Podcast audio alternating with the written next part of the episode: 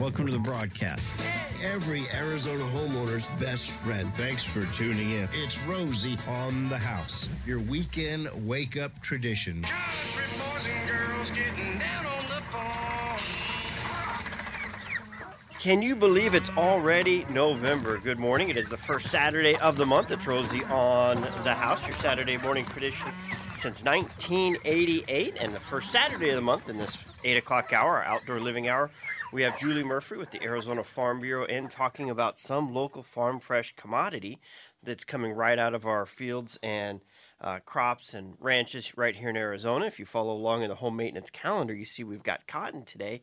And before we introduce your guest, Julie, and get to cotton, I was reading my Fill Your Plate, not my Fill Your Plate, I was reading my feeds, and fillyourplate.org blog came in, and it was ways to use your leftover pumpkins. And I thought, you know, there's probably a few people out there that might not have thrown them out yet or tossed them out, might be laying around. And Right. thought, we'll go ahead and hit that uh, repurpose of the pumpkin real quick before we get into cotton today. Yes. And we, uh, on our blogs, which we publish three new articles every week, we try to have it centered around what's going on. And we know a lot of our Arizona families had their pumpkins for Halloween, which uh, seems forever ago already, but it was only days ago. So we have an article on fillyourplate.org that can help you understand how to compost them. When you go to fillyourplate.org, it's on the right hand side towards the bottom where you see the link to the blog. And once you get there, you have lots of uh, additional content there as well. So there's there's no shortage of information. And here we are, only 46 days away from the winter solstice, and we've got beautiful weather, beautiful uh, skies. This is great farm weather. It's wonderful, and we're all loving it. And Cassie England Forbes, our guest in the studio today, we were just talking about it walking up, and I'm very excited to introduce her. She's so she's from the England family, and they're Pinal County farmers, and the Murphy family that were Pinal County farmers too have known them forever. So I am just so blessed to have her in studio. And Cassie, first question I typically ask a new guest, and you're a new guest to Rosie on the House. Tell us your farm family story. No problem. Well, thank you for having me today. Um, we started farming, uh, the England family. My great grandfather actually started farming in Pinal County in the early 1930s, and he was one of the first uh, Delta Pine cotton variety farmers. And he farmed up until I think 1958, and then um, we had a short break. And my grandfather started farming again in the 1970s um, for Auction, the community. And then in the 1990s, he branched out and started farming in the Eloy area, along with my uncle, who also farmed in the area. Um, and that's where we started, was in the Pinal County, Eloy area, uh, primarily a cotton farmer. And um, we've been in it ever since. I was born and raised on the farm, so I totally remember your grandpa, um, Don England, and so adored him, and was just a great guy and um, an amazing farmer. So that causes me then to lead into the question: What inspired you to get into farming and specifically cotton production? So I, right when I was younger, I wasn't as involved in the farming per se on a daily basis. Um, so in college, I had chosen to go into a different field. I was going to be a massage therapist, and I continued on that for a while. And then I got a degree in business and started helping in the office and more and more on the farm. And so I expanded more into the farming side um, after I had my first son and started helping in the office. And then when my grandpa finally retired in the mid early 2000s, we decided, I well, I begged him to um, take the smaller farm near his home and uh, teach me the day to day of cotton farming. And so we took, I think, five seasons actually of, of growing there on the property and showed me every detail of it so I could get a more hands on approach. So dive into that a little bit. This relationship you had with your grandpa, uh, again, someone I knew really well and totally admired. He was boots on the ground kind of farmer, loved it, did it really well. Talk a little bit about your relationship with your grandpa that inspired you to do what you're doing today. Yes, he was a very um, involved farmer. He was there every day. He he was always just it was his love. His first love was always farming. He always made a joke that when he was a little kid, he had a, a shovel cut off to his height just so he could irrigate, even though he was probably too little to be doing that. but um, so he's always been a farmer and he's very hands on. He was always in the forefront of trying to be as efficient and as as conservative with water as he possibly could be. He loved growing cotton and he um, just continued that love throughout. Not only me, my brothers also loved farming because of it. I have a younger brother who also spent as much time as he could with him so he could learn from him. And um, he was also a mechanic by trade. So he was always in the shop, and I just loved sitting out in the shop watching him work and work on equipment. And um, the more I was in the office, the more the, love for it just grew. And so I knew it was something that I wanted to stay with and continue on and have my children do. And it sounds like you mentioned five seasons of growing cotton hand you know shoulder to shoulder with your Yeah. grandpa to learn the system the process because cotton is a complicated crop Yes, it is. and, And, it's a long season growing crop it's easy to make a farm budget, but actually getting hands on in the field, it's a whole different ballgame. And Right. so when you are in our county, it's such a large county and we're so far spread out that it's easy to get um, not involved in every single aspect of it whenever you've got so much going on. And so that helped me focus and be able to see like the irrigation every day, how much fertilizer we're putting on, how often it needs to be sprayed, and all just the details. And it was very, very eye opening and helpful. And I, I truly appreciate the time he took to teach me and spend that. so special and it because you said it is a large county pinal county and one of the statistics that we just brought up 1% of us county maricopa or pinal county is 1% of us counties for production of cotton in other words it's way up there Yeah, we're in the top 1% of cotton producing counties, I believe, in the U.S. from what I was uh, reading online. And it definitely is a big role, especially in our county. It's a, a large contribution to the economy. right so what challenged you the most about getting into farmer, farming and certainly cotton farming just because it's a complicated crop Well, it is a complicated process, and it's something that you really, um, it takes a lot of research and preparation. And there's so many different aspects when you're farming cotton. You have to be a marketer and a budgeter, and I mean, you have to do so many different roles. And so, just understanding the whole process and being able to take the risk sometimes whenever people don't realize in farming you have so much um, invested in the crop. And so it takes a lot from you financially and so you have to be prepared for that. And sometimes it takes time to get ready for to start that. You're always managing risk is one of the conclusions that I always step away from after I talk to my farmers. Managing risk. yes. And on that point, um, cotton does take water, and we will get into that a little bit.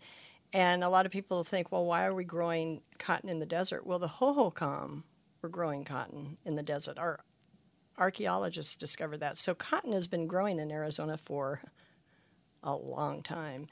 And it's important for us to realize how diverse our agriculture is.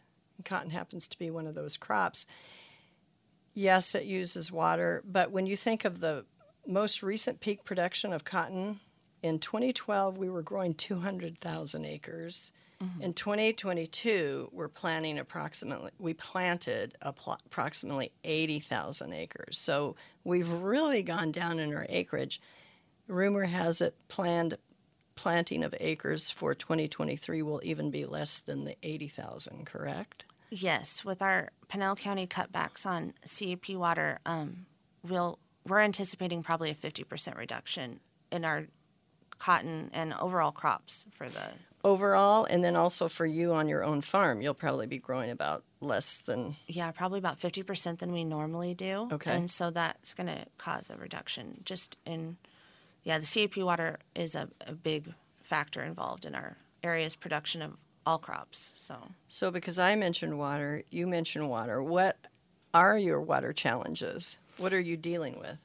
Especially in Pinal County. You guys are getting hit a little bit harder than some of the other counties. we've had a good summer with rain, which is a positive, but um, to f- the CAP water reductions have been the major factor involved, and also um, planning and just trying to mitigate reduction as best we can with changing our crop rotations and increasing our winter crop so that you're able to utilize water at different points in time and not relying heavily on your summer water.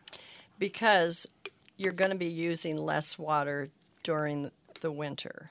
Yes, because Okay. uh, primarily, like the winter crops, it starts in November, and you plant and water. And with cotton, you're not starting until usually March, and so you're able to utilize um, groundwater more equally throughout the year. And so it's it's helpful, especially whenever we're going to have to rely on more groundwater in our area for future seasons. And there's rules to it. I mean, you're limited on how many acre feet per acre. Acre is our measurement in agriculture. Acre feet per acre that you can use. Oh, yes, in every aspect of it. So we're utilizing groundwater, but our groundwater is heavily um, reported to the state. We have to report annually our usage, and everyone has a limit. And so they're really great with efficiency in our area because of this. It, it causes us all to try to be as efficient as we possibly can and reduce our water usage. And there's, go ahead. Well, and I had an article saved. I just save articles about water because it it's very uh, it's fascinating. The groundwater in Eloy area in the last 20 years has actually increased because they the amount of water we were using off the CAP canal Correct. allowed the groundwater aquifers to naturally refill because we weren't pumping out. So we're not getting the CAP water to Pinal County like we were, but we also have more reservoir of underground water because it hadn't been pumped as heavily. So Right. it's a you know very it's it's a, a never-ending juggling act. You know, you always have to change and adapt to whatever is available to you. We've got Julie Murphy, spokeswoman for the Arizona Farm Bureau, in studio with Cassie England of uh, Pinal County Cotton Farms. When I was a little bitty baby, my mama would rock me in the cradle in them old cotton field back home. You never knew they were singing about Arizona, did you? We did not. I love this song though. When mom and I were in the National Cotton Council, sometimes that was one of the segment songs that we would uh, walk to in the modeling shows that we had. We went all over the country modeling for the cotton industry. Anyway, we were talking offline. Cassie, give us the life cycle of the cotton plant. So, um, you normally so the season starts well. The season never really ends. You start ground prep in um, the end of the year. So norm- normally about November, December after it's harvested, you get ground prepped, and then March is you start pre-irrigating and start planting. And planting season can go anywhere from the end of March all the way to uh, May fifteenth. And so once you get it planted, then Is in that planting time? Is there a temperature you're looking to stay within? Yeah, you want the groundwater or ground temperature up, and so you're looking for warmer days. So whenever the temperature's up is uh, primarily the best time. So if you've got a little bit colder, longer setting in time, then you'll plant later. So usually mid-April is ideal in our area. And then once it's in, you wait some time normally, especially if you've pre-irrigated, to irrigate again. And um, you normally, when you're having a seed contract with like Delta Pine or something, you have to put um, some herbicide down to prevent weeds, and then you start irrigating, and the season begins. And you start with irrigation, and then onward. And in that irrig- pre-irrigation cycle, you're getting the soil moist to help the seed germinate. I'm assuming. Do you, is there fertilizer that's put in? Yes, you usually normally um, inject fertilizer also early on so that you prevent loss. It's a, just a more efficient way of putting it on. And you had said it earlier in the broadcast, that I missed it. But the, the type of cotton that your grandfather originally started, Um, I, I, my grandfather had informed me. I wasn't aware of this previously, but he said that his dad, um, in the 1950s, was one of a grower for Delta Pine, and that's what we grow pine. now. Now, um, just out of coincidence, I didn't realize it was such a still the same cotton long-standing- seed. Yeah, and so we we have a field day with um, Delta Pine on one of our farm locations, and so we grow some of the test varieties for the following seasons in small plots, and then they have a field day, and reps and other farmers come out and, and view the crops and see how the varieties have done to see what would be best in our area. And they constantly are improving on that seed. That's one of the reasons why we have the production we have, especially in California and Arizona. We have some of the cleanest, purest white cotton throughout the country. We do it really good. And part of it is we don't have the rain. We can apply the water very efficiently and apply it when it's needed. Yes, yes, and our heat. Uh, the warmer temperatures just have a we have a better crop in general just because of our warm temperatures and the ability to put water on when we need to and have the irrigation is key. Cotton likes the heat. Yes, it does. It it's does. A, it's a heat happy. So And- we're about uh, the end of May now, Yep. and the seeds are in. We've got it planted. We've got it fertilized, pre-irrigated. We're irrigating again. Mm-hmm. Sprouts, shoots start to come up. How big? And will will these cotton bushes? Are you, is it a bush? A Is it a plant, we just call it a plant. So it gets, it starts to grow, and throughout the season, um, we utilize a product, uh, plant, plant growth regulator, and it helps to keep the plant shorter because cotton likes to take off and grow. And instead of you wanting it to get tall, you'd want it to produce more fruit, and because that's essentially the main reason for it is is the fruiting and seed production. So, by using plant growth regulator, you're stunting the height, but increasing the production of, of bolls of cotton. And so you're starting that process mid May, you know, it's up, it's coming, and it's and you're gonna keep monitoring it, irrigating it um, in the hottest times throughout the summer months.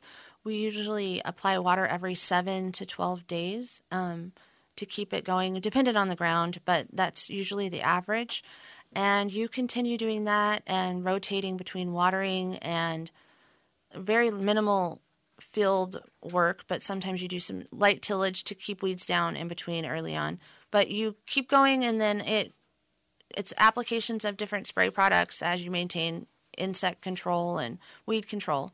And then by September, you're starting to shut off your water and getting it ready to, to defoliate. And when does the cotton actually, you know, bloom out from they're, they're, the outside of the shell is kind of like not that different looking from what I would say like a pecan. You know, it's a it's a very hard A shell, boll, and then it the boll. hmm Oh yeah, the boll. So once it's fully developed, it starts to open up. Um, by it, it varies, but usually like August you start seeing um, cotton and it's starting to open, and then by September, October you're in full, like ready to be defoliated, which is like the process of drying it out in the field, stopping the water, and applying a product that essentially kills a cotton plant so that the leaves can start to fall off and so you're able to get less trash whenever you harvest and And when did you start harvesting for this year? And that, that kind of ranges, but typically for you in Normally Pinal it's County. early. Um, we're as a county, I think a little later, just due to the rain we've had. But it's um, we've been harvesting. I think it's been about four weeks now. that We've Okay. started. But And- uh, definitely in November and even potentially into the first part of December, just depending on how many acres you have to yes, harvest. yeah. You're usually harvesting by the end of. I, normally October is whenever we're starting to harvest. Okay. So Okay. Normally. Very good. Well, we can do a lot of things, but we can't stop the clock. The music is taking us to bottom of the hour news. We'll continue the conversation and talk about, you know, uh, the combining process. Where where does the cotton then go uh, from there? And, and uh, the there's not only the cotton itself, but the cotton seed. We've got Julie Murphy, spokeswoman for the Arizona Farm Bureau, in our monthly Farm Fresh segment here, the first Saturday of the month with Sierra Farms. Walking in high cotton, old times they are not forgotten. Those fertile fields are never far away.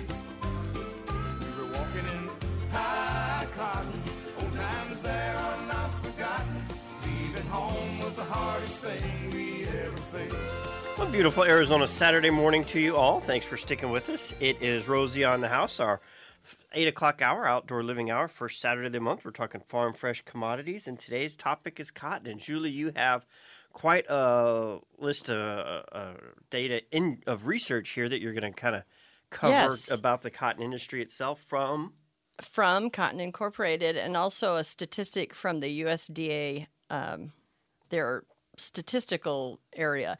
So, cotton in Arizona is the sixth leading crop, and its cash receipts for the latest cycle of number assessments is 156 million, and that's just in the ca- cash receipts. That's not factoring in all the contributions that we make to the economy because of suppliers to the industry, the labor, and all that fun stuff. 156 million cash receipts. But on top of that, Cotton Incorporated gives us some really neat statistics on the conservation side of things that I think people will appreciate. Soil conservation has increased by reducing soil loss by 68%. That's taken place over the last 20 to 30 years. Wa- water used to grow cotton accounts for only about 3% of the world's ag water use. You don't hear that that often, but that's st- a statistics according to the Cotton Incorporated outfit. In the U.S., 64% of the cotton is grown by naturally falling rainfall and irrigation water Um, and that use irrigation water ha- use has declined by 75%. Of course, obviously here in Arizona and California, we have to use managed targeted irrigation. Cotton has a neutral greenhouse gas footprint, and in fact, the amount of CO2 removed by cotton plants worldwide from the air is equivalent to taking 7 million cars off the road. And then these are a couple of other fun facts. In the US, there has been a 50% reduction in the number of pesticide applications over the last 25 years. Most people don't realize that cotton is actually considered a fruit. Mm-hmm. Well, bugs, like you and I, like fruit. So it's a very, that's why I admire our cotton farmers so much because it is a complicated crop to manage.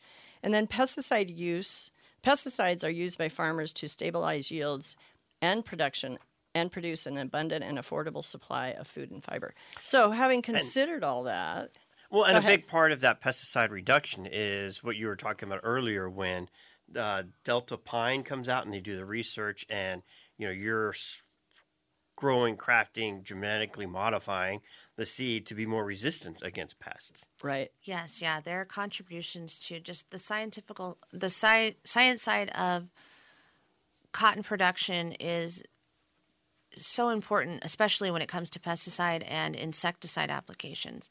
And over just even in the 15 years or so that I've been watching this more so closely, I've seen a dramatic reduction in applications just due to their scientific finds and improvements to the seed in general.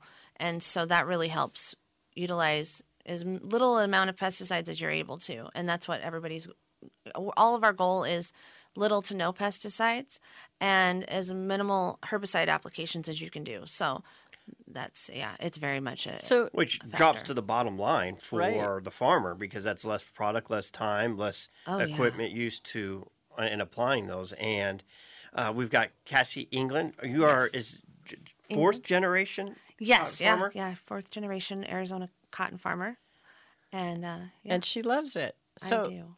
we were we were kind of talking about harvest. One of my favorite times when you think about the cotton life cycle, because it's just it's just awesome seeing those cotton pickers go down the and then the the mo- modern day cotton pickers where the module comes right off, it's spit right off out the back of the modern day cotton pickers. So talk about the harvest a little bit. Okay, so yeah, we start harvest, and um, it has changed dramatically with the improvements to the cotton pickers. But we have the round bale picker now, And I, it was very interesting to hear that I didn't realize you actually killed the plant to make the leaves drop. Mm-hmm. So it's easier to, you, know, you said you get cleaner cotton, so it's less on the production side and cleaning side because you don't have as much leaf in there. Yeah, because if you had the green leaves, it would. I I think. Well, we've never done it, but I assume that whenever if you had the green leaves, it would get in the cotton, and then it would also stain the cotton. So you've got to get the leaves um, dead and as off as much as possible. So it's nice when it's a little windy to help those dead leaves fall off, and then keep the trash out of the gin and out of your modules. But it's definitely And you have had wind this season. yeah, we've had a little bit of wind, a little bit more rain, so um, it kind of slows you down, especially when it rains. You when harvest time starts, it's it's everybody's I think favorite time because you can finally get to see your, what all this work has been put in for, and so until you get those in the modules and in the gin, you've always got the factor of the environment. So you've got rain or hail or different damages that can occur. So once it's harvested, you you have some relief. You kind of breathe a deep sigh. Yes, you really do. Season's done. It's done, it's over. You can see what you get, your fruits of your labor, and then you're able to get it into the gin, and then everyone's pressing on them to get it processed and ready to, to get put onto trucks and shipped out. Before we get to the gin, Uh-huh. what kind of machines are we using? Are Big combines? What do you, what do you call the so cotton pickers are what we utilize. Um, we have the John Deere. I think it's a CP six ninety is the newest version we have. Um, I, I know there's a newer one out, but um, it is able prior to the new cotton picker with the round bales we were utilizing it's called a module builder. And so you have a crew of people near the field and the cotton picker has a basket on the back. It comes and dumps it into the module builder and then it is compressed and it is topped with a like a, a tarp and then sits and a truck comes and picks it up and takes it to the gin But you've eliminated one of those steps with this round bale Yes. cotton baler, so you've reduced a step and a cost and also some labor, right? Yeah, it's reduced labor quite tremendously.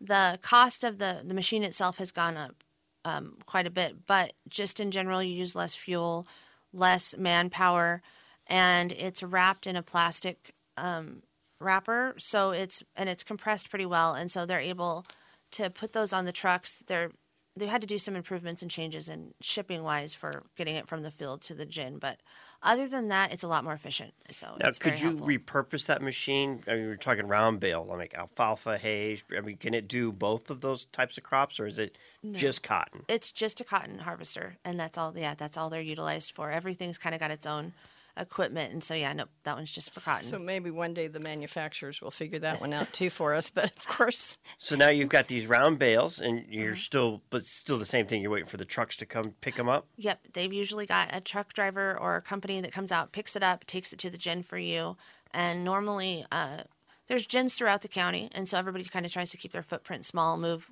close by, use a gin or a very high efficiency Yep. gin. We utilize one in the area, and so once it's at the gin, they process it, remove the seed, delint the seed, um, and the seed is then either taken by the seed company that we've grown the cotton for, like Delta Pine, and then they process it, treat it, and bag it and resell.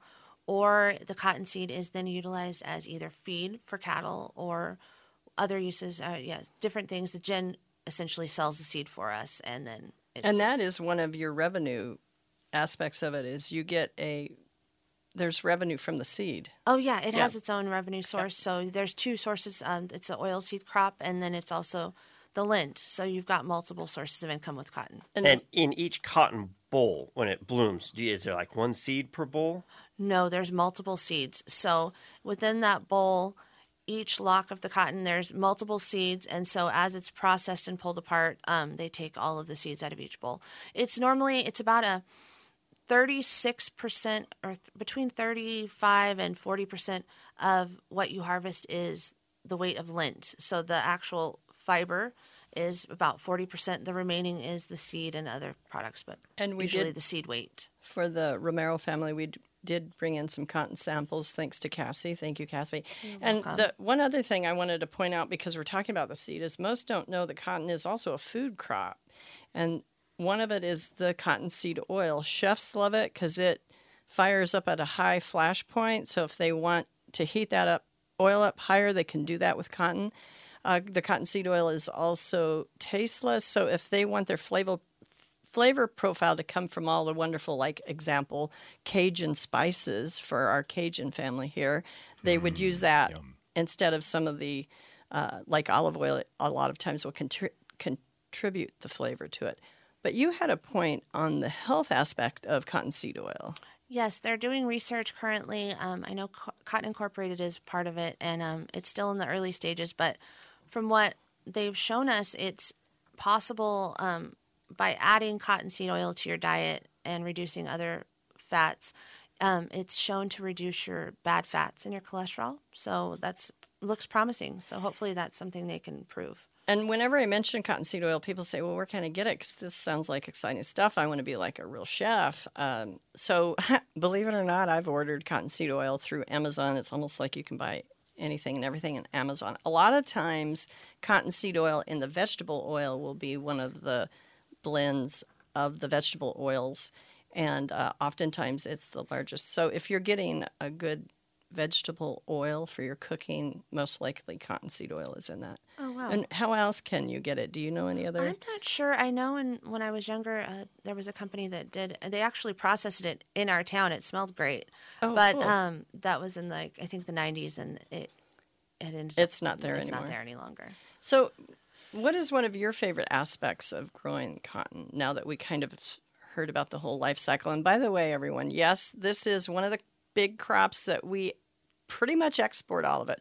But remember, so it's not easy to talk about this as a local, it is a local crop because we grow it locally.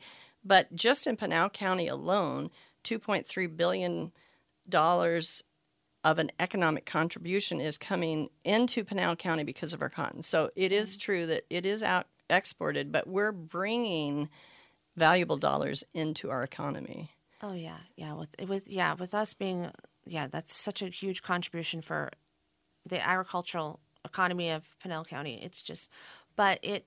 I love whenever the cotton season. I, I like the whole season, but the main thing is at harvest time. I like to see the fruits of the labor. So getting to see what our yields are and getting past all the hurdles of, you know, sometimes there are insect issues depending on the weather. It's and so just getting through that, getting to the end of the season and and getting to prepare and plan for the next season, I really enjoy that.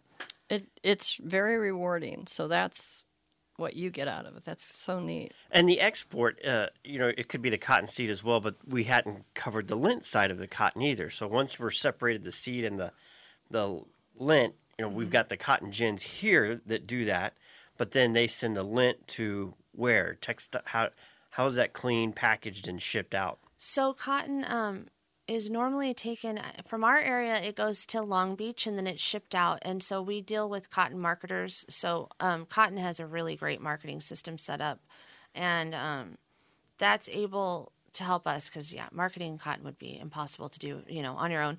And so they utilize their sources and and sell it to different textile mills, and then it's distributed. So whoever the purchaser is, um, they get it at the port, I believe, in Long Beach, and then it goes from there. And so it can go anywhere. Um, I know with the better quality you get out of Arizona and California cotton, I think it goes to for a lot of clothing, I believe. And so The Uh, for so long now, I've heard about the Japanese really liking our long staple cotton, like the Pima cotton. Uh-huh. it has the longer fiber, so it's high end, and they loved it for high end men's shirts and stuff like that.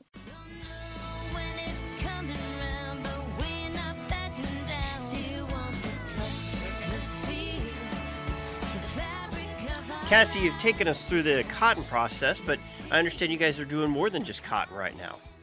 Yes, so we have cotton, but with the changes in water, and we've always utilized other crops also just to keep our nitrogen inputs lower. When you when you rotate properly, you get uh, better fertilizers in the ground, and alfalfa especially is is great as a rotation crop for cotton. So we utilize alfalfa, and we have alfalfa in the rotation, and we also have um, the last year or so we've increased tri- quite dramatically on our barley and grain crops, some more of the winter crops. And that's used for feed mainly in the area for different livestock operations or, or Dairy dairies. farms. Yeah. And so we've kind of stuck with that. Um, but alfalfa is something we've also always done. And so that's always been probably about 25% of our farming operation is usually with alfalfa.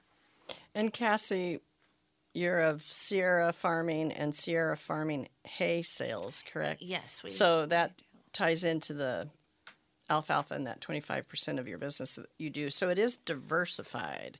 And this has been a wonderful interview. We've learned a lot about cotton and all the neat things that are going on. But what are you anticipating for the future? Like what's what's the next big thing for you? I can tell you guys are kind of expanding your farm, you're leasing more ground. We're trying to stay with the decrease in acreage from the water reductions with the CAP water. Um, we tried to get smarter with where we're located at, and so we try to utilize the most water efficient ground as possible. And so we have over the years kind of evolved and changed and moved a little more southern. And so we've just been trying to keep our acreage up because in any industry, you know, you have equipment cost. And so those never change, even if your acreage is reduced. And so you try to be as efficient and cost conscious as you can be. So keeping the acreage up. Um, we really we are always trying to be on the forefront for improvements. I think cotton will always be one of our number one crops. We're the top three fiber producers in the world, Arizona is. We have some of the best quality cotton. And it's something we I think we, we should never stop. I mean, they're showing I think it was a three million bale reduction this year, possibly in cotton, and you know, as a as a whole for the economy, but we definitely are going to continue that. But helping with the feed cost for dairies, um, that's something it's so hard with the water reductions for them to even find feed. And so keeping that in the rotation to help us and to help them is something that we've really kind of added more so. The rotation aspect of it is critical. I remember the day I hung out with you and we drove all over and just getting from one area of your farming to another area was kind of tricky in some senses. It can take like half the day to, and it's not like I'm not making it sound like it's huge, but it's just Well, it was a patchwork of different fields that you are managing. And they're not all in the same area. So Right. our farming operation is in three different water districts, and so each water district has its own challenges, and that in itself um, shows. So we're in three different water districts, but also in three different towns. We're spread out, and so with the growth in the valley in the Phoenix area, it's also increased our land value. And so people are starting to buy more of the farm ground. And so you have to be smart with where you're located at, try to stay on top of what's available. And so over time, it has changed. We've been in Eloy, and now we're more in Red Rock, and in Casa Grande as well. But that's yeah, we're our most of our water reductions are in the Casa Grande area, more so than we have at other locations. So We didn't get to talk that much about technology because there was so much to cover, but um, the different types of irrigation they're doing for cotton and so much of it today has been so modernized that it continues to reduce that you know the amount of water per acre whether that's siphoned to basin irrigation structures uh, pivots. Um, i don't see pivots being used so much for cotton but certainly for your alfalfa. And then um, the subsurface drip irrigation. And unfortunately, because of the cost per acre for subsurface drip irrigation or soil type just doesn't make sense for that, you don't see it, but it is one of the more highly um, efficient use in terms of reducing the water. But there's also a high maintenance cost for. Oh yes, some and also there's other aspects of that that I wasn't aware of. So like it's it's so deeply underground. Sometimes the crops it's hard to get it to the crop, especially for seed starting and things like that. So you can kind of have challenges. Um, we've looked into it. It's not a something we've utilized, but we utilize a lot of laser leveling to reduce water usage to get as level for the ground as we can, so the water flows more quickly and evenly across the fields and even just trying different planting techniques, planting on the flat instead of putting up rows. It helps water spread easily.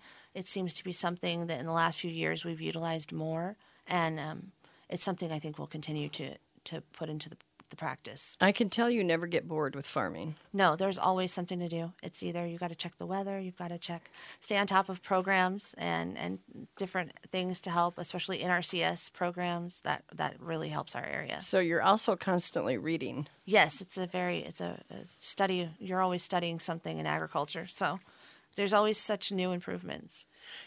Cassie England at Sierra Farms. Sierra farming, yes. Sierra Farming. Thanks for coming up this Saturday morning and spending your time in studio. Julie Murphy, uh, somebody can go to azfb.org and sign up to become a Farm Bureau member. for only 60 bucks a year. It's one of the cheapest memberships around, but it's such a contribu- contribution to Arizona agriculture.